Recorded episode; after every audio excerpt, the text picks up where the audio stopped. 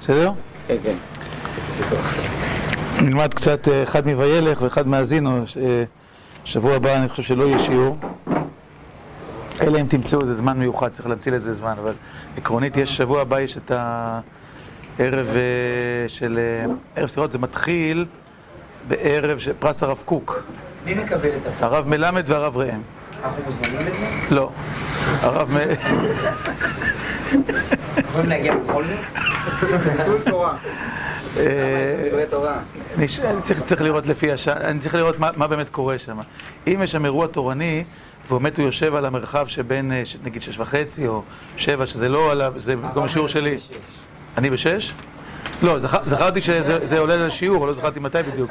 אני בשש? רק תכתוב לי גם מה. לא, לא צריך- תשובה של תל אביב. אה, באמת? ומה אני צריך להגיד, אבל מה- לא הנושא, כאילו? לא, האירוע הוא תשובה של תל אביב. אני צריך לבחור מה שאני רוצה? מה? נכתוב, לא. טוב, בעזרת השם, לא ראיתי עד היום התנגדות גדולה למה שכתבת, אז תכתוב. בסדר.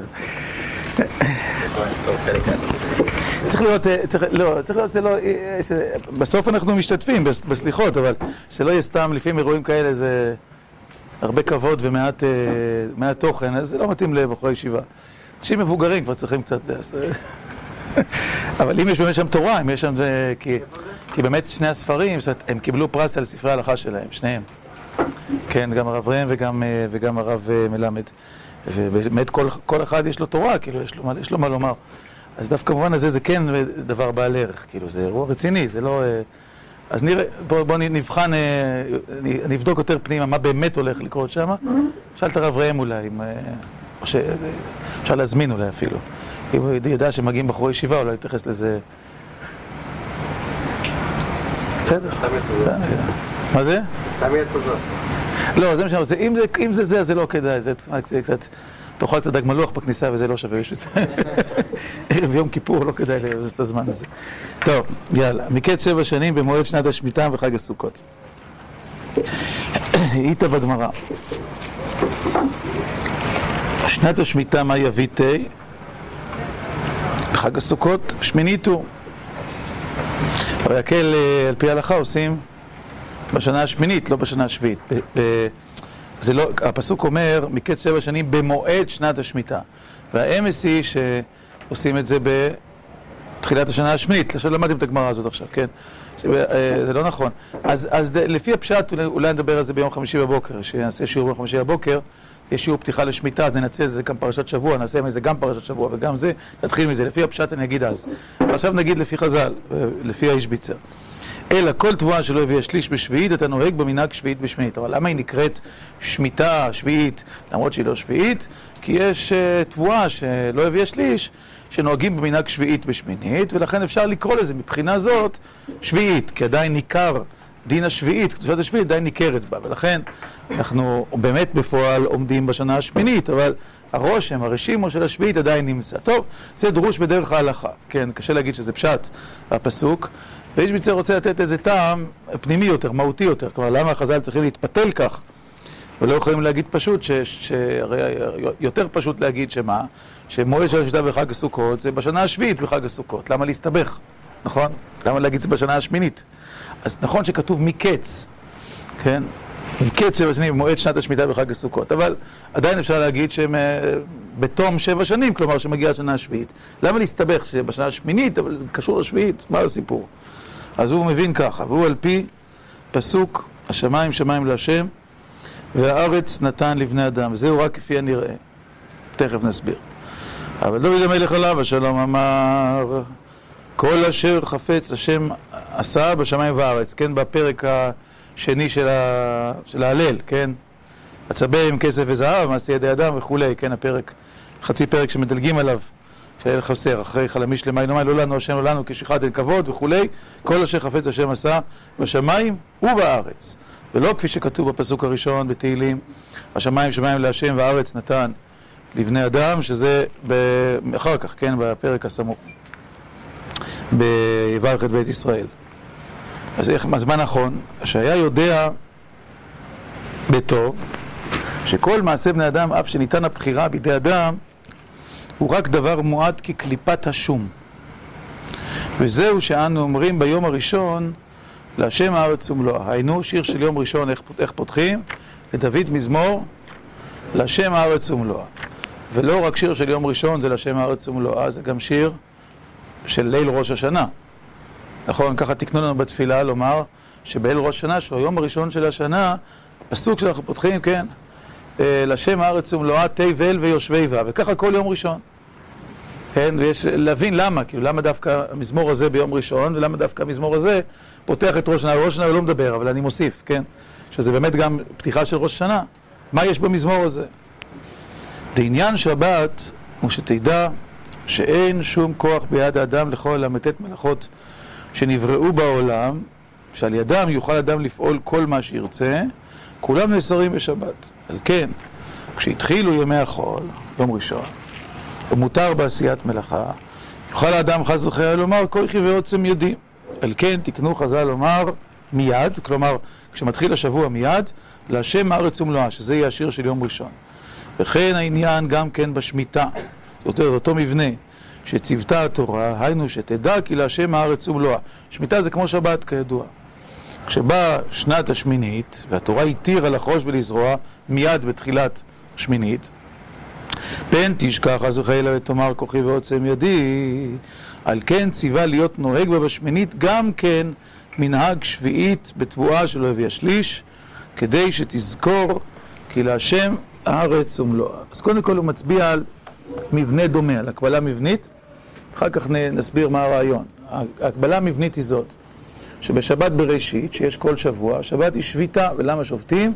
שביתה היא הודעה שהבורא ברא את העולם, וגם את המעשים כולם, וגם את המלאכות, ואף על פי שניתנה לאדם הרשות לעבוד בשישה ימים, ותכף נגיד, יותר, כאילו נדייק יותר במה שהוא אומר, סוף סוף רק מידי השם יש לאדם את הרשות לעבוד, את הכוח לעבוד, ובשבת אנחנו מכריזים על זה ומודים בזה שהכל השם, כל המתת מלאכות, שהם מעין, כמו שאנחנו קוראים לזה, אבות מלאכות, אבות של כל המלאכות, כמו של כל מעשי היצירה של האדם בעולם, הם כולם מאת השם, והרשות היא מאת השם, ובלעדי השם אין לאדם כוח כלל לעשות שום דבר.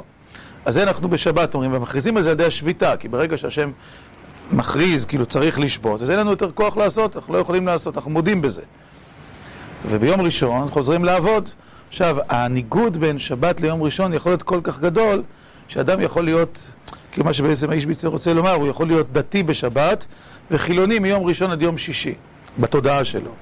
מה הכוונה? שבשבת הוא זוכר שהשם ברא את העולם, ברגע שמגיע יום ראשון, הוא אומר, כוחי ועוצם ידי, עכשיו אני יכול לעשות מה שאני רוצה. כלומר, זה לא, התודעה לא תהפוך להיות תודעה, נקרא לה אונתולוגית, כאילו, היא לא, היא לא תחדור אל תוך היש, אלא היא תישאר איזו הכרה כללית שהיה בורא לעולם, אז השם ברא את העולם אי פעם, אבל זה לא מה שקשור לעכשיו, כן? עכשיו, ביום ראשון, אני מתחיל, וכוחי ועוצם ידי, זאת אומרת, המלאכות הן ממני, היצירה היא ממני, תוצאות היצירה הן שלי, העולם הוא שלי, כן? כך אדם יכול לחשוב ביום ראשון. לכן, אומר האיש ביצר, תקנו חכמים לומר בשיר של יום ראשון, שיר של יום ראשון הפתיחה זה להשם הארץ ומלואה, תבל ויושבי בה, כי הוא על ימים מסעדה ועל נהרות יכונניה, מי יעלה בהר השם וכולי, המשך זה כבר עלה לבית המקדש, אבל הבסיס, להשם הארץ ומלואה תבל ויושבי, שהכל שייך להשם, הארץ ומלואה, ולא כמו שאנחנו אומרים בפסוק, השמיים שמיים להשם והארץ אתה לבני אדם,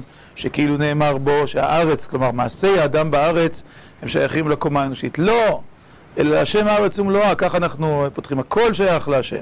וכמו שכתוב בפסוק בתהילים שלפני התהילים של השמיים שמיים להשם בפרק הקודם, לא, לא, לא, לא לנו השם, לא לנו, כי לשמך תן כבוד על חסדך על עמיתך, שגם הפתיחה מעידה שזה העניין, לא לנו השם, לא לנו, והוא מפרש, כלומר, לא לנו מגיע הערכה והכבוד ועל מה שאנחנו עושים בעולם, כי לשמך תן כבוד. כל אשר חפץ השם עשה בשמיים ובארץ, גם בשמיים, גם בארץ, מקשיב היטב למילים, אומר, אף על פי שבפרק שאחר כך יהיה כתוב השמיים שמיים להשם, והארץ לכאורה נתן לבני אדם, הרי כאן אנחנו מכריזים ואומרים לא, השמיים והארץ זה להשם. וכפי שאנחנו אומרים בשיר של יום ראשון, להשם הארץ ומלואה, לגמרי. ולכן תקנו חכמים, כדי שאת, שנאמר את השיר של יום ביום ראשון, בהתחלה השם הארץ ומלואה, כדי שגם כשיוצאים משבת, ההכרה שהיא הכרת השבת של השם הארץ ומלואה, תחדור אל ששת ימי המעשה, אל כל מעשה יצירה שלנו. ונדע שכל מה שאנחנו עושים הוא מכוח הבורא, ובלעדיו אנחנו לא עושים כלום, אין לנו שום דבר. כן, וככה זה מתחיל. עכשיו, המבנה הדומה, שמיטה, אותו דבר. שמיטה ושבתה הארץ שבת להשם, זה שבת, נכון? אותו דבר, לשון הפסוקים, כן? יש שבת בשנים ויש שבת בימים. שבת בשנים זה שמיטה.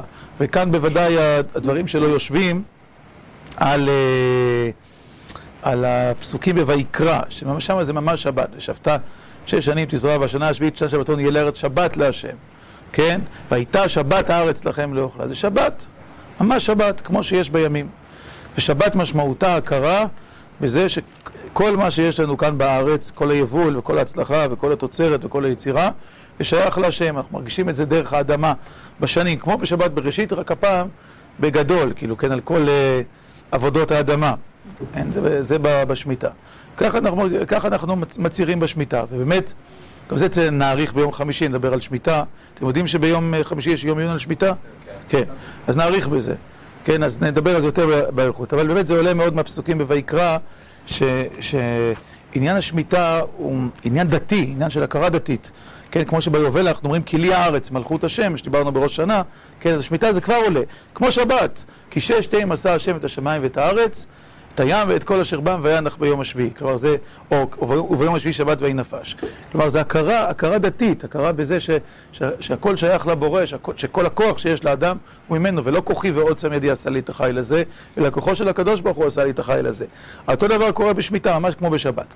אבל מה, אותה בעיה, שבת זה תחום בתוך הזמן, והשם התיר לנו לעבוד את האדמה, התיר לנו לעבוד בכלל, נתן לאדם אפשרות ליצור, קרא לו ליצור וכו'. אדם יכול להתחיל את השנה השמינית ולהגיד, יאללה, חזרנו אל הכוחי ועוצם ידי, חזרנו אל הארץ נתן לבני אדם, אל ההכרה שהכל מידי אדם. ולכן אה, קבעה תורה כמה דברים. אחד, שהרשימו של השמיטה יהיה בתחילת השנה השמינית, וזה שכל תבואה שלא הביאה שליש נוהגים במנהג שביעית ושמינית, אז גם כשאנחנו מתחילים לעבוד, עדיין הרושם של השמיטה נמצא איתנו. כלומר, ההלכה הזאת היא שאפשר היה לוותר עליה, אפשר היה לחתוך את השנה השביעית.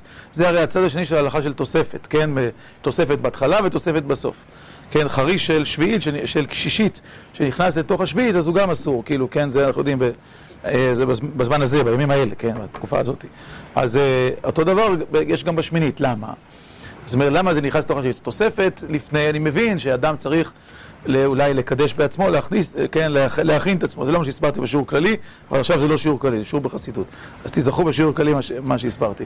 רק, שרק שתדייקו, שלא ישאל אותי מישהו, רגע, זה לא מה שאמרת. אני יודע. אבל, אבל אחרי השביעית, למה צריך לעשות את זה?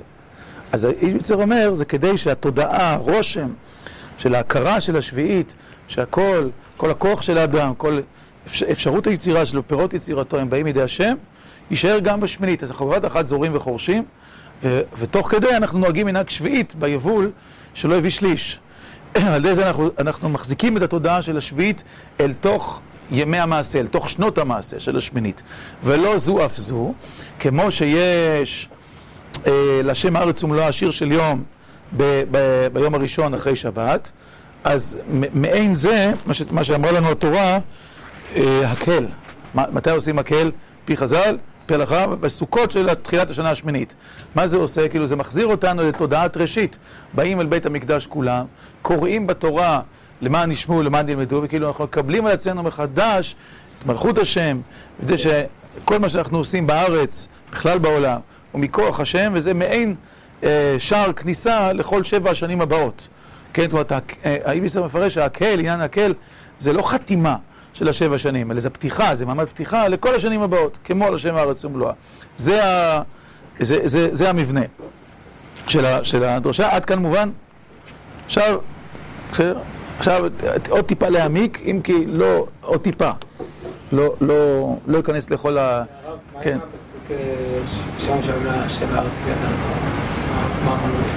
אז הנה עכשיו, אני, אני אענה לך בלשונו, כקליפת השום. זה מה שהוא כותב, כקליפת השום. עכשיו, עכשיו, עכשיו אני אסביר את זה קצת, בסדר? אני אסביר קצת, כי זה עניין עמוק שהוא מפותח יותר במקומות אחרים אצלו, ועכשיו אני רוצה רק ל, לפתוח אותו, בסדר? אז אל ת, ת, ת, תהיו מאופקים, בסדר? לא ל... כי בסדר, ככה, לכבוד...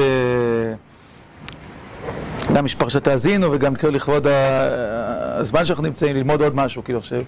שהוא חשוב, אבל, אבל יש, יש, כאן, יש כאן משהו יקר בתורה הזאת בכלל, במבנה שלה, שנת שמיטה גם, חשבתי שזה נכון לפתיחה לשמיטה, פתיחה יפה כאילו למחשבה של השמיטה, אז להעיר על זה. אז אני רוצה להיכנס עוד טיפה. עכשיו באמת, יש לשאול גם על הפסוק, כמו שנתנאל שואל, שהפסוק הזה אומר, שמיים שמיים להשם וארץ נתן לבני אדם. הרי אתם זוכרים, הגמרא בברכות בתחילת פרק שישי, כיצד מברכין מתרצת. להשם הארץ, מצד אחד כתיב להשם הארץ ומלואה, כן, מירמה למירמה. כן, מצד אחד כתוב להשם הארץ ומלואה, מצד שני כתוב שמיים להשם וארץ נתן אדם, מתרצת הגמרא. לפני ברכה, אחרי ברכה, נכון? ככה תירוץ הגמרא שם. לפני ברכה, להשם הארץ ומלואה. אחרי ברכה, הארץ לבני אדם. מאיפה הגמרא יודעת שזה אחרי ברכה? למה הגמרא מפרשת ככה? חשבתם על זה? מאיפה הגמרא מכניסה, יש סתירה בין הפסוקים. מתי? בברכות? אז אולי לא הייתי. לא שמעתי שיעור כלי על זה. אה, שיעור כלי האחרון, נכון, שהוא עשה... אבל מאיפה הגמרא יודעת שהברכה, מאיפה יודעת? זה כמו שאת צריך לקרוא חז"ל, כאילו, מאיפה חז"ל יודעים שזה קשור לברכה? טוב, תחשבו על זה. כל הפרק, כל התהילים, יברך, יברך, כן, כל, ה, כל, הנושא, כל העניין שם, כאילו, כן, זה לא סתם מגיע משום מקום, כן? אז זה מתחיל עוד לפני כן, כן, שההכרה שלנו ב... כן, אה, בית ישראל בחרו את השם, בית אהרון בחרו את השם, יראי השם בחרו את השם. זאת אומרת, זה נושא, כאילו, שאנחנו מברכים את השם מתוך הברכה שאנחנו מברכים את השם בפרק הקודם, נכון? זה איך, כהם יהיו עושיהם, כל אשר בוטח, ישראל ותח וכולי, כן? ואז ויברך את בית יברך בית אהרון, ואז השמיים שמיים להשם, וארצה לבני אדם, כלומר, זה כל, זה כל המעמד.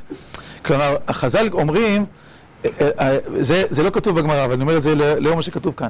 לשם הארץ ומלואה כתוב בהתחלה גם, גם בהלל. כל אשר חפץ השם עשה בשמיים וארץ. ואחר כך כתוב, פרק אחר כך, אתה לבני אדם, מה בין זה לבין זה? כשאנחנו משבחים את השם ומכירים בכך שהוא נותן הכל והכל מכוחו, ממילא, אז הוא אומר, הארץ אין לבני אדם, אז איך עושים את זה בפועל, בכל פרי ופרי, בכל עניין ועניין? מברכים, כן? זאת אומרת, הברכה היא טרנספורמציה, היא מעבירה את זה לעולם האנושי, כלומר, השם אומר, אתם יכולים לקחת את זה, אבל אם תכירו במקור, בסדר? מעין זה, כאילו זה ה... זאת המשמעות של הברכה. טוב, זה בדברי חז"ל. עכשיו, מה כתוב כאן? באמת, השאלה היסודית היא לא רק שאלה של הפסוק, היא גם שאלה של הקיום, של תודעת הקיום. האם באמת אנחנו חיים בעולם שבו הכל שייך להשם, והשבת, תודעת השבת או תודעת השמיטה היא העיקר והשורש. וכשאנחנו מגיעים לששת ימי המעשה, או ששת שנים של עבודה, אנחנו צריכים לחיות בתודעה שבעצם הכל שבת, לא הכל שבת במובן שלא צריך לעשות כלום, אלא שאין ערך אמיתי, עצמאי למעשה אדם, אלא שהכל הוא מה שהשם עושה, בין שביתה, בין עשייה. כלומר, לפעמים אדם שובת, לפעמים אדם עושה. מה שיוצא בסוף, כאילו מה שיש באמת בעולם, הוא שייך לקדוש ברוך הוא, תוצאה של הרצון האלוקי. כן? וזאת התודעה העיקרית. או שהתודעה העיקרית צריכה להיות, שאדם עושה, פועל, יוצר וכולי, כן?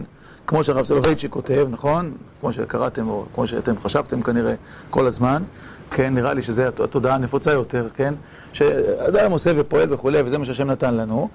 ובשבת אנחנו מחזירים ואומרים לו תודה, אנחנו מכירים, כן, בכך שהוא נתן לנו כוח בזה, או שנתן לנו שפע, שברא את העולם, שהוא מברך אותנו, שהוא סייעתא דשמיא, אבל האמת היא, הארץ נתן לבני אדם, זה העיקר, כלומר, מה, מה, מהי התודעה העיקרית, כן, מה התודעה המרכזית, מה צריכה התודעה המרכזית. אז כאן כתוב משהו ש, שהאוזן שלנו לא רגילה לשמוע אותו, ולכן צריך להניח אותו, ו... תלכו איתו לראש השנה, איך נגיד, כאילו, תחשבו עליו, כאילו, כן, צריך להחזיק אותו, אני כרגע לא רוצה לפתור אותו, אני רוצה להניח אותו, כי הוא באמת אה, נדון במקומות אחרים באופן יותר, אה, יותר שיטתי, יותר כללי, אבל נניח אותו כאן בראשיתו, מה המילים שלו קודם כל, מה הוא אומר? והשמיים, והוא על פי פסוק, והארץ, השמיים והארץ נבני אדם, וזהו רק כפי הנראה. זה ביטוי אחד. כפי הנראה. למראית העין. תכף זה לזה מילים אחרות, כן? תרגם את זה אולי לשפה מודרנית או פילוסופית, בסדר, את מה שהוא אומר. ואחר כך הוא אומר ש, שהיה כל אשר חפץ השם בשמיים וארץ, שהיה יודע בטוב שכל, כאן המשפט לא ברור לי, מה יודע בטוב, זה, אולי, זה, אולי יש פה איזה שיבוש, לא, לא ברור לי מה, מה הכוונה. יודע היטב אולי, כן? שכל מעשי בני האדם, אף שניתן הבחירה ביד אדם, שאנחנו יודעים, הוא רק דבר מועט כקליפת השום. וזהו שאנו אומרים ביום הראשון להשם הארץ. זה עניין שבת שתדע שאין שום כוח ביד האדם. אז יש כאן שתי ביטויים. אחד שמעשה בני אדם הבחירה שלו זה רק כקליפת השום, והשני זהו רק כפי הנראה. בסדר? זה שני, ה... שני הביטויים שמשתמש בהם. כל אחד פותח כיוון, או פותח מחשבה אולי לצד אחר, יכול להיות שהם מתחברים, כלומר, איזביצר רוצה להגיד, זה לא שהאמס היא, כאילו העיקר הוא שאדם בוחר, אדם עושה וכולי, ושם נתן לנו את העולם לרשותנו, ואנחנו רק אומרים לו תודה, כן, לא, זה לא, זה לא הכרה. הכרה אמיתית היא הכרה שמופיעה בשבת, שמופיעה בשמיטה. היא להשם הארץ ומלואה, היא כל אשר חפץ השם עשה, הן בשמיים והן בארץ. זו הכרה אמיתית, כאילו, זה, זה העיקר. אז מה נאמר על ימות השבוע, מה נאמר על המלאכה, על היצירה האנושית וכולי? הוא אומר, הוא רק לפי הנראה, הוא רק כקליפת השום. קליפת השום זה לבטא ש, שיש אה, תפיסה חיצונית, כאילו, של מה שקורה, שהיא, שבאמת אדם בוחר, אדם יוצר, וזה שלו. אבל זה, זה רק השט, השטח החיצוני או התיאור החיצוני של מה שקורה. זה לא באמת, כאילו, שקורה, וזה, הביטוי קליפת השום בא להגיד שזה ממד מאוד דק של המציאות. זה לא העומק שלה, זה לא באמת מה שקורה, כן? והמילים לפי הנראה באים, אני אומר, גם לפי מקומות אחרים, גם לפי מה שנאמר כאן, באים כנראה להבחין בין משהו בתפיסת האדם לבין משהו באמת, כן? בחב"ד רגילים לומר, זה אדמו"ר הזקן השריש את זה בשפה החב"דית, רגילים לומר שיש מצידו מצידנו, מבחינתו מבחינתנו, כן? זה שפת חב"ד, כן, שההבחנות האלה הן נפוצות גם בהקשר של השאלות הללו. כלומר, שמצידו אין עוד מלבדו, נכון? אדמו"ר הזקן אומר את זה הרבה פעמים, מבחינתו אין מלבדו, עובדת אתר פנוי מיני וכולי, אבל מצידנו יש עולם ויש אדם ויש זמן, כן, וכן הלאה וכן הלאה. כלומר, שיש הבחנה בין שתי הפרספקטיבות. בתרגום לשפה פילוסופית, אז צריך להגיד את זה שיש, אה, ככה, ככה מקובל בז'רגון הפילוסופי מראשית המאה ה-19 ואילך לומר שיש העולם של התופעות במשמעות של מה שמופיע לנגד עינינו, פנומנום בלעז, כן, בלטינית, עולם התופעות, ויש העולם כשהוא לעצמו. או הדבר כשהוא לעצמו. כלומר, לא כפי שהוא מופיע עלינו, כפי שהוא נתפס בתודעה האנושית, אלא כפי שהוא באמת, מעבר להשגה האנושית. עכשיו, איך אנחנו יודעים מה שבאמת? באמת הפילוסופים אומרים שאנחנו לא יודעים מה שבאמת. אין שום דרך לדעת. נכון? כי איך אני יודע? אנחנו יודעים רק מה שמופיע לנגד עינינו. מה שמופיע לנגד עינינו תלוי בתבניות של ההכרה האנושית. כלומר, כל מה שאנחנו יודעים על העולם, אה, אומרים הפילוסופים, ואומרים באישביצה, ואומרים בחב"ד וכולי, זה, זה, זה די קרוב מבחינת, ה, בקבלה בכלל. או מקובלים, בוודאי המקובלים על דרך החסידות, כן? כל מה שאנחנו יודעים זה רק מה שמופיע לנגד עינינו, כלומר זה תלוי בצורות ההכרה החושיות והשכליות שלנו. כן? מה שקרה כאן, את הקטגוריות של ההכרה, בסדר? התבניות, הצורות של ההכרה. לאמור שזה דבר פשוט, איך אני יודע שהחלון שמולי הוא כחול? נגיד, אני מסתכל, כן, יש חלון כחול, אתם רואים? יש שם חלון כחול, כולם מסתכלים לראות שאני באמת אומר, משהו כמו כחול, בסדר? איך אני יודע? כאילו, לפני שיש לי מערכת uh, חושית של העיניים, ויש, ויש, ויש אחר כך מערכת עצבית של המוח, שיודעת לתרגם את זה לכחול. אבל אם הייתה לי, אם היו לי עיניים אחרות, מערכת עצבית אחרת, אז יכול להיות שהייתי רואה משהו אחר, זה פשוט, כאילו, כן? ואיך אני יודע עכשיו שאם אני שותק, אז יש שקט, כי האוזן שלי שומעת בתדרים מסוימים, אבל אם הייתה שומעת תדרים יותר נמוכים או יותר גבוהים, אז כנראה שהיו רעשים שהייתי שומע. או אם העולם היה נברא אחרת, או האוזן נברא אחרת, שהייתה קולטת תדרים אחרים בגלי קול וכולי, כל הבהרה, כל זה קשור גם לסוגיות האלה, כן? אז כנראה היינו שומעים אחרת, גם בחושים. זאת אומרת, מה שאנחנו תופסים הוא תלוי לגמרי בכלי התפיסה שלנו. אנחנו אומרים כחול, אנחנו אומרים קול חזק, קול חלש, אין קול שקט, לא משנה גבוה נמוך, תלוי בתפיסות שלנו. אבל זה עוד יותר בסיסי ועמוק מזה. לא רק התפיסות החושיות, התפיסות, גם התפיסות ההכרתיות. כלומר, כל מה שנראה לנו שקורה בעולם הוא תוצאה שיש לה הכרה, כלומר, לתפיסה האנושית, לתבונה האנושית, יש לה תבניות מסוימות של תפיסה שהן נתונות. זאת אומרת, זה לא שהעולם מופיע בפנינו עירום, כפי שהוא. אנחנו תופסים את העולם בצורה מסוימת רק מפני שיש לנו צורות מסוימות של הכרה, שאדם אנחנו תופסים את העולם באופן מסוים ולא באופן אחר. כן, אה, נגיד, כן, דוגמה שקאנט נתן, אה, יש כמה וכמה דוגמאות, אבל נגיד דוגמה שהוא נתן, נאמר אנחנו, יש, ההכרה האנושית חושבת באופן סיבתי, כלומר, אנחנו מניחים שכשקורה משהו, הוא קורה רק מפני שהייתה סיבה שגרמה לו לקרות. שום דבר לא יקרה אם אין לו סיבה. כלומר, סיבה הכוונה גם פיזית, כן? ממשית. כלומר, אם... אה, אה, אני יודע, לא, לא רוצה להדגים את זה על זה, אבל נגיד אני מרים את זה, את, ה, את המסכה, עכשיו היא נופלת. למה היא נפלה? אז סיבה אחת זה שאני השמטתי אותה. סיבה שנייה, כוח המשיכה, נכון? כוח הכבידה, נכון? יש, אה, צריכה להיות סיבה, לא, אחרת היא לא הייתה נופלת. אין סיבה שתיפול, זאת אומרת, אם לא היה כוח כבידה, או אם לא הייתי שומט אותה, היא לא הייתה נופלת. וכן כל דבר, זאת למה אני מדבר עכשיו? כי אני מוציא אוויר, למה אני מוציא אוויר? כי אני רוצה להוציא משהו במוח וכן הלאה, בסדר? אה, זאת אומרת, אין, אה, שום דבר לא קורה בלי סיבה, אין סיבה שמשהו יקרה אם אין לו סיבה קודמת. הסיבה לא חייבת להיות רצונית או בחירית, יכולה להיות גם סיבה טבעית, ברור. כן, אבל צריכה להיות סיבה. כלומר, אם לא יופעל שום כוח, אם לא יקרה שום מקרה, אז לא, גם, לא יקרה גם שום מקרה אחר. ככה אנחנו רגילים לחשוב, כלומר שלכל דבר יש סיבה. כיוון שאנחנו רגילים לחשוב שלכל דבר יש סיבה, אז אנחנו מחפשים את הסיבות של הדברים בחוקי הטבע, ולכן כל החשיבה המדעית, אומר קאנט, מבוססת על ההנחה שלדברים יש סיבה, ולכן אם קורה משהו, זאת למה אתם ישר אמרתם כוח המשיכה? כי אתם חושבים שצריכה להיות סיבה, אבל אולי אין סיבה. או אולי...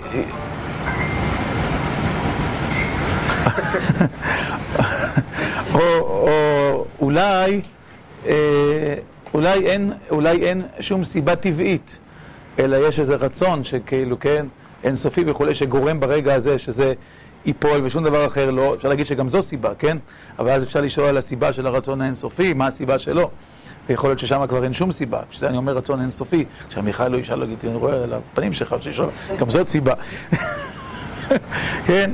אה, וכן, זאת אומרת, אתה אומר, כל החשיבה המדעית מבוססת על ההנחה של הסיבתיות, כלומר שדברים צריכים לקרות, הם קורים רק מפני שיש להם סיבות, ואז אנחנו מנסים לארגן את הסיבות על פי חוקים, אבל זה לא חייב להיות ככה. הוא מוסיף ואומר, אפילו זה שאנחנו חושבים במונחים של זמן, כלומר, מה שהוא קרא תבנית, הקטגוריה של הזמן, כלומר, אנחנו סבורים שכל מה שקורה, קורה בתוך מרחב קבוע של זמן. זאת אומרת, לפי, לפי דעתנו, כלומר, דעתם של כל בני אדם כולם באופן משותף, אין חולק על זה, כלומר, זו תפיסה משותפת ככה, קאנט אומר. יש אה, זמן קבוע, יש תודעה של זמן קבוע, כן? וכל הדברים מונחים, קורים בתוך הזמן, כל התהליכים. ברגע מסוים בזמן, הם מתמשכים, תהליך מסוים בזמן וכולי. אבל כאן אתה אמר, רגע, אולי לא. אולי בכלל אין, אין זמן קבוע. כן? זאת אומרת, אולי, אולי הזמן בעצמו הוא יכול להשתנות, כן? אולי הוא לא קבוע. מה, מה? כן. הוא כן קבוע, אתה אומר. לא, הוא לא קבוע. הוא לא קבוע. למה אתה אומר שהוא לא קבוע? נכון, אבל זה, זה, זה, איינשטיין באמת אה, אה, אמר את זה ברמה של הפיזיקה. איינשטיין אמר את זה ברמה של הפיזיקה, אבל קאנט לא ידע אה, שאיינשטיין אמר את זה. למה הוא לא ידע שאיינשטיין אמר את זה? כי הוא חי מאה שנים לפניו, נכון? כן, כן, זהו, אתה אומר, יכול להיות שזה לא נכון, הוא לא ידע את זה. אבל הדבר המעניין, שהוא, שהוא באמת מעניין, והוא uh, מאוד מאוד משמעותי מבחינת תולדות המחשבה האנושית, שאיינשטיין כן ידע שקאנט אמר את זה. אבל אף אחד עד איינשטיין לא חשב שאולי אפשר ליצור מודל מתמטי שיראה שזה נכון. כן? זאת אומרת, קאנט רק פתח את המחשבה לכך שיכול להיות שהזמן הוא לא קבוע. אבל אף אחד עד איינשטיין לא היה מספיק חכם, כן? או מספיק, אה, כן, תעופת המחשבה שלא הגיע לכך שאולי זה, אולי, אולי אפשר להראות את זה, כן? בהקשרים מסוימים. זה, מה זה מה שאיינשטיין עשה. אבל, אבל הניסוי המחשבתי של איינשטיין שהביא אותו לתורת היחסות, אה, הונח על הרעיון המופרע של קאנט, שיכול להיות שהזמן לא קבוע. קאנט רק אמר שזה בתווית המחשבה שלנו. למה? כי הוא הבין שיש הנחות שאנחנו מניחים על העולם, שלא נמצאות בעולם. הזמן לא נמצא בעולם, נמצא במחשבה שלנו. כמו גם הסיבתיות. נו, גם הסיבתיות אחר כך הופרחה ב... מי יודע, נו? גם את זה נוצלו, אחרי איינשטיין, נו? מי יודע? ש... אה, אה, מה? בקוונטים, נכון? תורת הקוונטים, תודה. יש לי... עוזר, כאילו, בתורת הקוונטים, נכון? גם הסיבתיות הופרכה. נכון? כי אה, ב, באמת בקוונטים גילו, וזה הדבר שה... שזה איינשטיין בעצמו, לא, איינשטיין בעצמו, לא, היה לו, קשה עם זה, לא, איינשטיין לא... כן, הוא התחיל עם זה, ואז הוא נסוג מזה, הוא אומר שזה יכול להיות, כן, שהוא, היה לו קשה עם זה. עם הזמן הוא יכול ללכת, אמר, של אין סיבתיות, כאילו, לא יכול להיות. אבל, אבל ב, ב, באמת זה, זה חלק מהגילוי המדהים של, של תורת הקוונטים, שבחלקיקים הזעירים, קוונטים וכולי, לא, אי אפשר למצוא שום סיבתיות, כן, אלא חוקיות סטטיסטית, אבל אנחנו לא יכולים להסביר למה פוטון של אור נורא ימינה, או, או לצד זה או לצד זה, אין, אין, אין לנו שום הסבר לזה. כלומר, כל המערכת פועלת בדיוק לפי אותה חוקיות, ואחד נורא ימינה ואחד נורא שמאלה. כן, ו... ו... נכון, אבל אה, אה, בוא נגיד, זה, מה שאיינשטיין אמר. הוא אמר שזה רק בפערי ידע, אנחנו עוד לא מבינים. אבל עד, היום אה, הת, התיאוריה עדיין, עומדת. לא, בכל אופן, לא קראתי בירחונים מדעיים האחרונים, שלא קראתי אותם, שמישהו גילה משהו אחר. בינתיים, הספרים שקראתי, זה מה שיש, לא יודע, משהו אחר. אה, אוקיי, אז, אז אה, הנה, זה, זאת אומרת, עכשיו ברגע שהבנו את זה, הבנו שיכול להיות שיש לנו הנחות שהן רק תוצאה של המחשבה שלנו. אז מה זה מה שהאיש ביצר אומר, ופעם אני ארחיב בזה יותר, עכשיו אני אסיים, שהוא אומר לפי הנראה או כקליפת השום, הוא אומר, המחשבה שהעולם שייך לאדם, לבחירה שלו, ליצירה שלו וכולי, שייכת לעולם התופעות. היא לא העולם כשהוא לעצמו. כלומר, בואו נתרגם את זה, תבין, עכשיו אתם צריכים להחזיק את כל כוח הריכוז שלכם, כי זו לא אמירה פשוטה, צריך להבין מה היא אומרת. הוא אומר, הבחירה היא חלק מתבניות ההכרה שלנו, היא לא במציאות. כמו שאנחנו חושבים שיש זמן ומקום וסיבתיות, וזה כהן בסדר, זה איש ביצר לא ידע את כל הזה, אני אומר בשבילו, אבל זה אותם שנים כמעט, כן, זה לא, זה, כן, איך המחשבה האנושית זה אף לבפלא, כאילו שרעיונות דומים מופיעים בהקשרים שונים, כאילו באותם שנים, זה, רואים את זה כל הזמן, אבל אי אפשר, אי אפשר להאמין בזה, וברור שהוא לא ידע אותו, כאילו, אין, לא שום תקשורת, כאילו משום צד, כאילו זה, כן, איזו עיירה נידחת במזרח אירופה, שכיוון שהייתי בה, אני יכול להגיד לכם כמה היא נידחת, כן? כן, לא, לא יכול להיות שום דבר, כן, הם ידעו יידיש, דג מלוח וגפילטע פיש, שום דבר, כאילו, הרינג, כאילו, קאנט הוא לא ידע, אין שום סיכוי. אבל יש, יש, יש רעיונות ומחשבות שזה איזה אור כזה, חוכמה שמתפזרת בעולם בתקופות, זה, זה איכשהו, כאילו, זה משהו, זה, אפשר לראות את זה בהרבה הקשרים. אז, אז בעצם מה שהוא אומר, לפי הנראה, או כקליפת השום, הוא מתכוון להגיד שהבחירה בוודאי קיימת בהכרה האנושית. ככה אנחנו פועלים, ככה אנחנו חיים, מתוך הבחירה. אבל איש ביצר אמר, רגע, אתה ראית שיש בחירה באמת? שם, בעולם האמיתי, לא בעולם שאנחנו תופסים, בעולם שמעבר להכרה שלנו, בעולם כפי שהוא. אז, ו... ולדעתו... לד...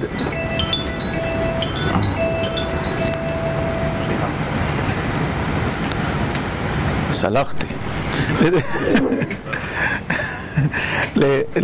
לדעתו, אני עכשיו, זה התירוץ, נתנאל, מה שאלת, שמיים שמיים להשם וארץ תן לבני אדם, להשם הארץ ומלואה, כל אשר חפץ השם עשה, הכל זה ברצון האלוקי, בשמיים ובארץ, הוא שלפי הנראה, כלומר לפי הנראה לאדם, בתופעות, כן, בתפיסה של האדם, הארץ תן לבני אדם.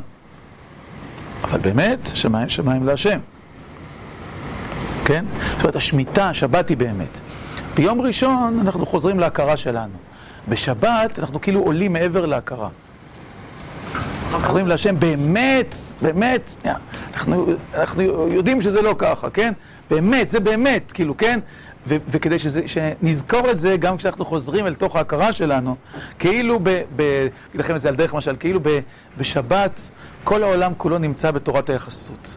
בסדר, לרחף, כן, מעבר לזמן, בזמן שמשתנה, בזמן שעובד אחרת, כאילו, כן, כאילו הזמן עוצר מלכת, או הוא נע באופן אחר וכולי. אז ביום ראשון חוזרים לתוך הזמן, כאילו, לניוטון, כן, חוזרים להיות, או סתם לתודעה אנושית רגילה, לא צריך, ניוטון פשוט חשב כמו שבני אדם חשבו, הוא לא חשב אחרת, רק הוא ניסח את זה בחוקים, כן?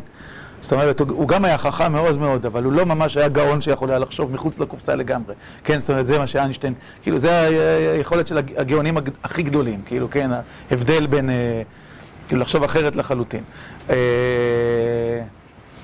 אה, בסדר, אז, אז, אז בשבת אנחנו כאילו מתעלים אל הכרה שהיא מעבר להכרה. בשמיטה זה גם שאלה. עכשיו, כדי שזה יישאר איתנו, גם כשאנחנו חוזרים אל תוך ההכרה, כמו איזה רושם שאופף את כל התודעה שלנו, לשם הארץ ומלואה.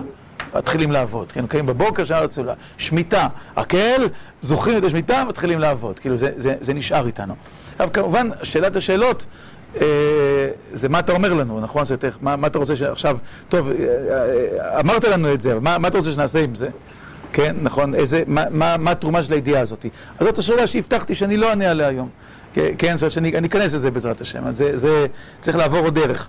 אבל, אבל אנחנו רואים כאן, אחד הדברים שנראה מאוד מאוד חשובים ב, ב, בתורה שלו, הוא ילמד אותנו איך, איך עובדים עם זה ביחד, ש, שבעצם אה, אנחנו צריכים לדעת שאנחנו חיים בתוך שתי הכרות, כאילו שהן הכרות שונות, לא שתי אידיאולוגיות או שתי תפיסות, אה, או שתי תפיסות, השקפות עולם. אלא שתי תמונות שונות של המציאות עצמה, כן, תמונות מציאות, כן, שמה יש, כאילו, מה קורה באמת, כאילו, שהן סותרות, אי אפשר לקיים אותן ביחד. ו- וכפי שהוא אומר, הוא מניח אותם כאילו שני מישורים, יש לפי הנראה, מה שהוא קורא כקליפת השום, זאת אומרת, הכוונה שזו התפיסה החיצונית של התודעה, ויש באמת. עכשיו, בשונה מהפילוסופים, שבאמת אומרים, אני לא יודע מה באמת יש, כן? אם כי, שוב, איינשטיין כאילו כן הלך אל הבאמת, כאילו אל הפיזיקה, כן, לא נשאר עם פילוסופיה, נכון? אבל בוא נגיד, זה די רחוק מאיתנו. אה, אנחנו אומרים, יש לנו איזה שמץ ידיעה על הבאמת. כי יש לנו התגלות, כי הקדוש ברוך הוא סיפר לנו משהו, כי יש לנו איזו הכרה שמעבר להכרה, כי הכרה הדתית, בעומק שלה, בקצה שלה, היא לא כפופה להכרה האנושית. כן? זאת אומרת, וכאן זו באמת נקודה שהיא קריטית, כאילו, רוצים להבין מה נאמר כאן. בוא נגיד, אם רוצים, אתם רוצים להשוות, כמו שאתם באים להשוות, השוואות, כאילו, בין וכולי. כשהרב סולובייצ'יק חושב, כאילו, הפילוסופיה שלו היא בתוך ההכרה האנושית. כי נקודת המוצא היא שמה שאנחנו תופסים וכולי, הכרה של בני אדם, כן? והפילוסופיה שלו, ההגות שלו, היא בתוך זה. איש ביצר למשל, או חב"ד, כן? שזה גם דומה, כן? גם הרב קוק, כן? בסדר, זה גם... אומר, ישנה הכרה אנושית, היא מכובדת, היא משמעותית, צריך להתייחס אליה, כן? היא מלא תפקיד מאוד מאוד משמעותי. אבל יש הכרה שמעבר להכרה, שהיא לא מה שבני אדם תופסים. אבל גם אליה אנחנו יכולים להתייחס. כלומר, אם לא היינו יכולים לדבר עליה, אז כל השיחה הייתה מיותרת, כן? אפשר להגיד עליה משהו. היא כן יכולה להיות נוכחת באיזשהו, באיזשהו מובן. כלומר, אפשר לדעת את מה שמעבר להכרה. אפשר לצ... בוא נ... הייתי מתאר את זה כך, ש... שאם אני... אה, מה, מה שקאנט אומר, מה שחושבים, רוב העולם חושב אחריו, כן, ש... ש... שאנחנו תלויים בתבניות ההכרה שלנו, אפשר לתאר את זה ככה. כאילו שהאדם, בואו נחשוב על, על כל אחד מאיתנו, כאילו אנחנו יושבים בתוך איזה חדר סגור, שזה המוח שלנו, כן?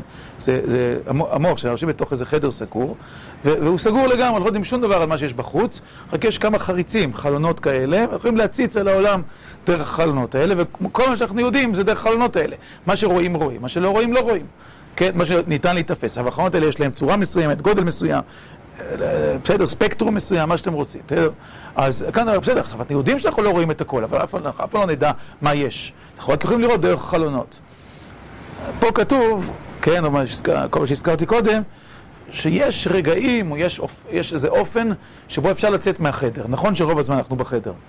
בשבת אנחנו יוצאים מהחדר, בשמיטה אנחנו יוצאים מהחדר, בראש שנה אנחנו יוצאים מהחדר, כן, או הכיפורים יוצאים מהחדר, פתאום אתה נחשף לממד אחר של העולם, ממד אחר של הכרה. שהוא לא יבטל לגמרי את הממד הקודם, זאת אומרת, ברור שאנחנו נחזור אל תוך ההכרה, כן? אבל הוא ישנה אותו, את היחס אליו. טוב, ואיך לא נדבר עכשיו. בסדר, רק פתחנו משהו. כמה זה שונה מהאשליה כל מה שהוא מדבר? כי קליפת השום זה נשמע קצת משהו שהוא אין בו, אין בו אמת. כמו שאתה אומר, אתה יוצא אל, החוץ האובייקטיבי כמה שהוא אמיתי. זה בעצם אומר שאתה, כל, כל, כל עולם הבחירה, כל עולם ה... כאילו. אה, אז זה נדבר, אני לא אענה, גם על זה נדבר, ברור שצריך לשאול את השאלה הזאת, היא שאלה נכונה. אבל, אבל היא, כאן רק פתחנו לשער. בוא, תסתפק בינתיים בזה שאפילו אם אה, תקבל את זה, זה אשליה, זה אשליה מאוד מאוד מכובדת. כן, חזקה מאוד מאוד, כן, זאת אומרת, היא, היא, אה, נכון? אשליה שקשורה לבורא בעצמו. כן, זאת אומרת, היא, היא, כן, זה צריך ל... נכון, בינתיים אה, נשאר, נשאר בידיעה הזאת, אבל ננסה לשכלל את, ה, את ההבנה בהמשך. טוב? כן. כאילו לכאורה אתה מציג את זה שכאילו אנחנו בשבת נגיד יודעים שהעולם הוא לא באמת, אה, הוא לא רק אה, אבל לכאורה כל זה מבוסס על אמונה שהיא לא, לא תלויה בהוכחות בסוף, וכאילו אולי בתור אדם הוכחות זה, זה, מה ש, זה מה שגורם למשהו להיות אמת, זה משהו שגורם למשהו ש, שהוא עובד כל הזמן, זאת אומרת זה לא משהו ש... אז זה כאילו מרגיש לי הפוך, מרגיש לי שכאילו מתייחסים לעולם ש- לעולם של הוכחות ואולי פיזיקה, דברים כאלה, ש- כעולם שהוא, שהוא כאילו מה שאנחנו רואים, אבל באמת יש משהו אה, מעבר, אבל בסוף מה, מה שמעבר זה, זה לא משהו שאנחנו יודעים בוודאות, זה משהו שאנחנו מאמינים. שכאילו, אה, קשה לי עם זה ש- שמתייחסים לזה כדעת, שמשהו שהוא ברור ומוחלט. זה- אה, מה מה שאנחנו אומרים עכשיו זה שהעולם של ההוכחות, העולם של המדע וכולי, הוא העולם שכפוף לתופעות, כלומר כפוף לתפיסה שלנו, זה מה שאמרנו. במובן זה, ככל שאנחנו נשארים בתוך העולם של התופעות, זה יהיה תיאור נכון, בתוך הכלים של העולם הזה, של מה שאנחנו רואים, אבל גם השימוש במונח הוכחות בהקשר הזה הוא מוגבל, כלומר הוא קשור לחוקיות ולצורות ההכרה של התפיסה של, העולם הזה. האם בזה חשפנו את כל האמת אודות העולם? אפשר להגיד שכן, זאת אומרת, האד- האדם, כאילו, נגיד האתאיסט הרציונלי, בסדר, יגיד, זהו, זה מה, ש... מה שאני לא יודע, אני, הוא לא, אין, או שאין לו שום משמעות או שהוא לא קיים, בסדר? לא קיים זה גאווה להגיד, אבל אין לו שום משמעות זה אפילו לא גאווה. אפשר להגיד את זה, אני מכבד את זה, כן, יכול, כיוון שאני לא יכול לדעת עליו כלום, אז אני לא, אז מבחינתי הוא חסר משמעות. בסדר? אז אה, אה, נכון, ברור, כאילו, ברור. אה, אבל הידיעה, עכשיו אני אומר, ה- הידיעה שמה שאנחנו יודעים, כאילו, המוכח, כאילו, כן, זה שהוא, שהוא מדעי וכולי, הוא תלוי ב, ב, ביכולת ההכרה שלנו, והוא מוגבל, מה שאדם יכול לתפוס. וכאילו, האד- האדם אף פעם לא יכול לחדור אל כבשונו של עולם, כאילו להיכנס פנימה, כאילו לדלג מעבר, כן, בעצמו. הכרה שלו לא מאפשרת את זה, היא ידיעה שבשלב הראשון היא מאפשרת ענווה, כן, לגבי הידיעה ולגבי ההכרה העצמית שלנו. ובשלב השני היא יכולה לפתוח אותנו להכרה אחרת, כן? עכשיו, בשביל הכרה אחרת, באמת, צריך פריצה של גבולות ההכרה האנושית. פריצה של גבולות ההכרה האנושית הם מה שאנחנו קוראים באופן הכי הכי כללי התגלות, כן? שופרות, בסדר? זה, אם רוצים אה, ל... כן, אם אתם רוצים על דרך מה שדיברנו היום בתפילה, כאילו, להכניס את לתוך התפילה, מלכויות וזיכרונות זאת בתוך ההכרה האנושית. כן, מלכות השם ו- ולזכור וכולי, זאת אומרת, גם בהכרה האנושית ה- של, של התופעות, כאילו הרגילה וכולי, אפשר להאמין בבורא, אפשר להאמין בבריאה, כאילו זה בסדר, כן? אבל העולם נשאר כפי שהוא.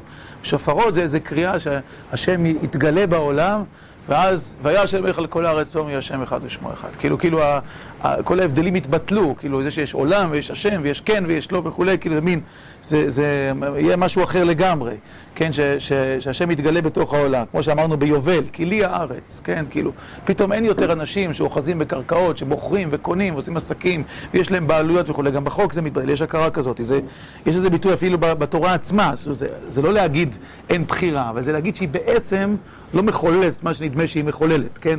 זה, זה כן נאמר. עכשיו, אם אני פתוח לממד כזה של הכרה, כלומר, אני פתוח להתגלות, והתגלות היא גם, נקרא לזה, המידע שמגיע לנו מבחוץ, כתוצאה מהתגלות ממש, אבל גם העומקים של ידיעת הנשמה, שהם יותר עמוקים ממה שהשכל. אז אני, אז אני פתוח לממד אחר של הכרה. ברור ש... חלק מההבדל, שלא לדבר על, על, על חילונות, או מי שלא מאמין, אבל בתוך עולם האמונה עצמו, ההבדלים הגדולים, כאילו בין תפיסות עולם דתיות, האם תפיסת העולם הדתית, כמו שתיארת נגיד אצל הרב סולובייצ'יק, היא מאוד בולט, אבל לא רק אצלו, אצל רבים, כן? בסוף היא כפופה להכרה האנושית, ואז גם, גם, גם להיות דתי וגם להיות מאמין, זה בתוך, ה, בתוך ההכרה הזאת. בהטיש הראשון של השנה, אז אני סימנתי את זה כייחוד התתא. כן, זה, המקובלים קוראים לזה ייחוד התתא. יש אדם, יש אלוקים, השם הוא אלוקים, בסדר? זאת אומרת, זה, אפשר ל... אני מאמין בבורא, אני מבין שיש חוכמה בבריאה, יש תכלית, מאמין שההתגות דבר אמיתי, אבל, אבל זה כפוף להכרה שלי, זה לא יכול לצאת בסוף, יש עולם, יש אדם וכולי.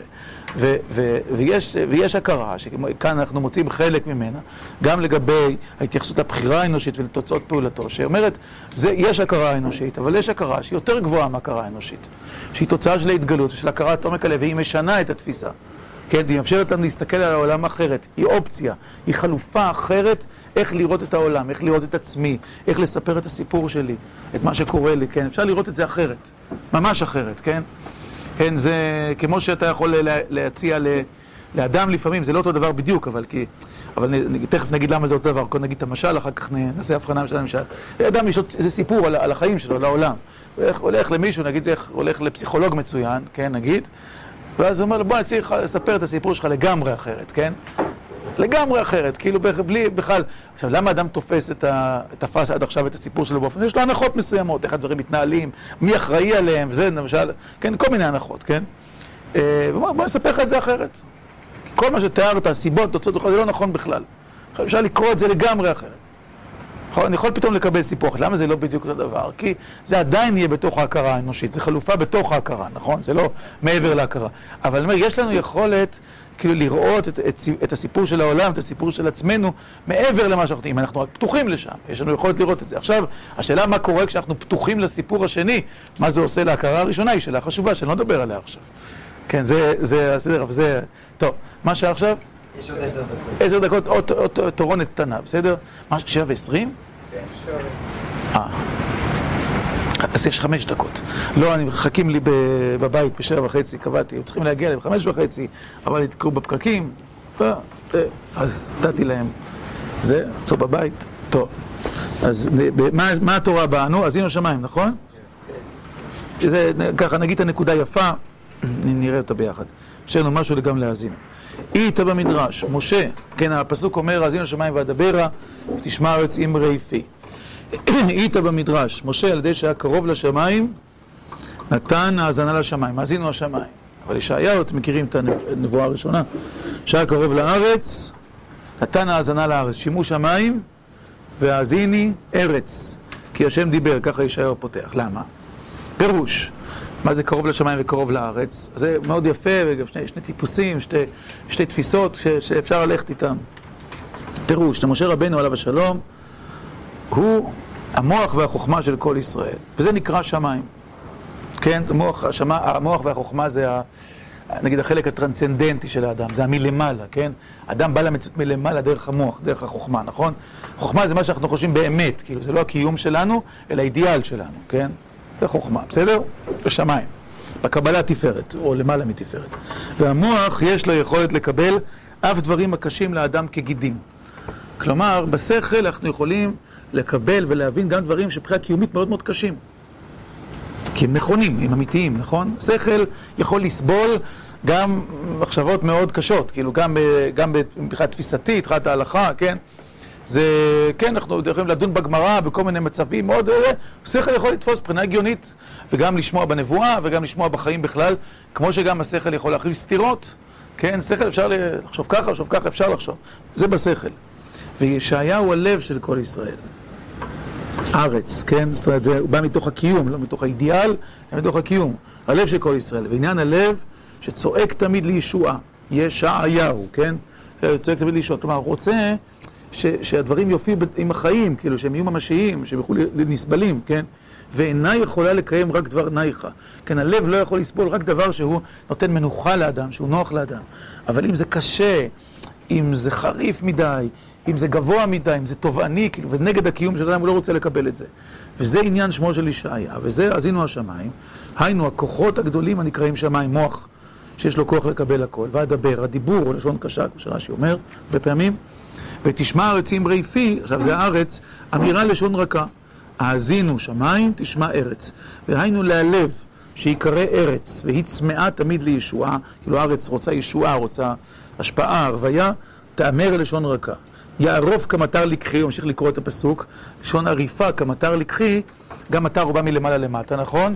והמטר הוא גם עורף, לערוף זה גם לשחוט, כן? זה, נכון? עגלה הערופה בנחל, מה זה יערוף כמטר לקחי? המטר הוא קשה, כן? הוא יורד מן השמיים לארץ, כן? הוא נוקב, אז יערוף כמטר. דברי תורה יכולים להופיע כדבר קשה, נוקב, כן? שהוא תופס את האדם בעורף, כאילו אפשר ל... כן? וזה השמיים, כן? שהם באים מתוך החוכמה, מתוך המוח. זה יערוב כמטר לקחי. היינו שהתורה אוחז בעורפו של אדם בחוזקה, למי שלא רוצה להתקרב אליה, ובעל כורחו צריך לעבור תורה. ומיד כשמקבל עליו עול תורה, תיזל קטל אמרתי, היינו הדברי תורה, יהיה אצלו בנייך ובשמחה. טל הוא רך, כן, הוא מופיע כאילו מתוך הדברים, מתוך זאת, האוויר עצמו הוא לא, הוא לא קשה, כן, הוא, הכל לך ולא הרגשנו כלום, כן, זה מה שהופיע מתוך הקיום. אז הוא אומר, זה משה וישעיהו, זה שמיים. והארץ זה מטר וטל, כן, וזה, וזה עריפה ונזילה. כן, כאילו, כל הביטויים האלה. הוא אומר ש, שבעצם אנחנו צריכים לשים לב שיש גם שני טיפוסים כאלה. זאת אומרת, יש אנשים שהם בבחינת משה, מנהיגים שהם כאילו מלמעלה למטה, ואז הדברים יכולים להיות קשים, ויש מנהיגות שהיא מבחינת ישעיהו, שהיא לב, ש, שהדברים יכולים להתקבל רק אם הם בינייך מצד הארץ, וגם יש טיפוסים כאלה, לא רק מנהיגים. ולמעלה מזה, מה שרוצה להגיד בסוף, שכיוון שפרשת האזין אנחנו מוצאים את שני הצדדים, שבאמת בקבלת התורה, בגישה לתורה, צריכים להחזיק בחינת שמיים ובחינת ארץ. באמת לפעמים לקבל את התורה בחינת שמיים במוח, בהכרה גבוהה, שגם אם היא קשה לאדם והיא בחינת עריפה, אבל גם צריך, צריך שיהיה ארץ, כלומר, שתהיה, תחושה לבבית, שהדברים הם מתקבלים על הלב של האדם, ושהם נוחים והם, מיושבים בו, ושהם מבחינת נוזל, כן, תזל קטל אמרתי, ובחינת טל. מיושבים בלב. ששתי הבחינות האלה, כן, של למעלה ולמטה, של משה וישעיהו, צריכות להיות, להשלים אחת את השנייה בקבלת התורה. בסוף הדברים הוא אומר, יוצר איזה סדר, הוא אומר, תחילת קבלת דברי תורה קשים כגידים, כן, אחר כך יהפוך להיות טל, אבל באמת, לא תמיד זה בסדר בצורת רגישות לזה, זה גם בחינוך, זה גם באדם כלפי עצמו. שהתורה יכולה להופיע אצלו, שיש מקום אצלו לקבל את התורה גם בחינת שמיים, כלומר מתוך הכרה גבוהה, ואז זה יכול לבוא על המציאות שלו, גם אם זה קשה לו, אבל גם שיש לו את קבלת תורה בבחינת לב, בבחינת ארץ, שמצפה לישועה, שרוצה שזה ישתלב בתוך החיים, בתוך הקיום, שזה יניח את הקיום ולא יגרום לתחושה מרה וקשה. אז אלה שתי הבחינות של האזינו השמיים ואדברה, ותשמע הארץ אמרי פי, אני חייב להזדרז עכשיו. מבקש מישהו טובה, אם נבקש טובה לניצה, זה בסדר? במקום?